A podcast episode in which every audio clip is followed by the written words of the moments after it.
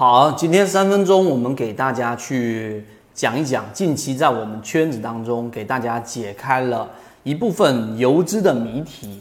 那么今天三分钟，我们就给大家去讲一讲真实的游资和你想象中的游资真的不一样。首先，对于游资这个群体啊，一直都比较神秘。例如说，最早的我们所说的总舵主，对吧？例如说，我们在讲的很多我们了解到的养家呀、炒股养家。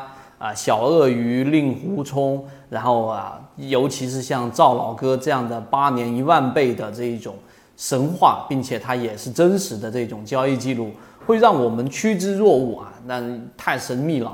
但是呢，会有很多的东西，其实我们在游资的这一个专栏里面，在游资的这一个话题当中，给大家去拆分开了。其中有几个点，第一个，可能我们心目中当中认为游资往往都是去用利用通道优势。去打一字板的啊，像炒股养家，它就有这样的一个通道优势。但是我告诉给大家，很多游资或者百分之八十以上的游资都不是用通道优势，都不是用利用通道优势来打一字板的。为什么？因为一字板啊，它都是我们到现在这一种生态当中都属于狼多肉少。第二个，它没有办法容纳足够大的资金，所以包括在当时很早之前啊，总舵主。如果你不知道，你自己去百度一下。然后呢，游资里面的，呃，他就已经说过了，他本身很少很少参与一字板，这是第一点。第二点，有人认为现在市场环境生态改变了，对吧？龙虎榜虽然还在，但是游资的操作手法千变万化。我告诉给大家，真正游资现在游资的这一种操作手法呢，在二零零三年那一波所有的游资前辈啊，刚才我说的总舵主，对吧？张盟主。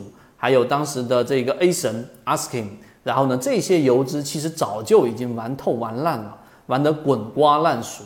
因为游资的方法无外乎就是我们说的这一种：第一打板吗？对不对？第二就是我们说半路板吗？第三个就是低吸板吗？对吧？还有一些手法，这些手法基本上在老游资的这一种交易模型当中早就已经玩得滚瓜烂熟了。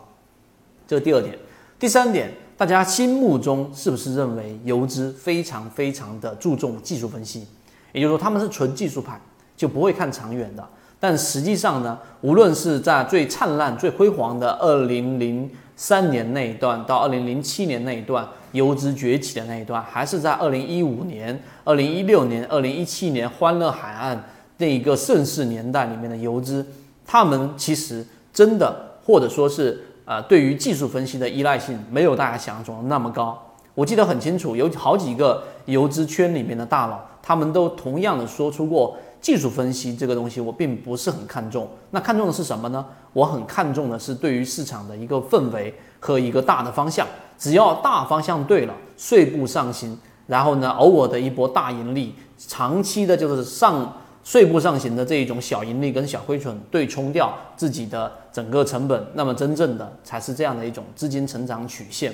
所以他们更在意的就是题材以及行业板块以及大方向节奏火候的把控。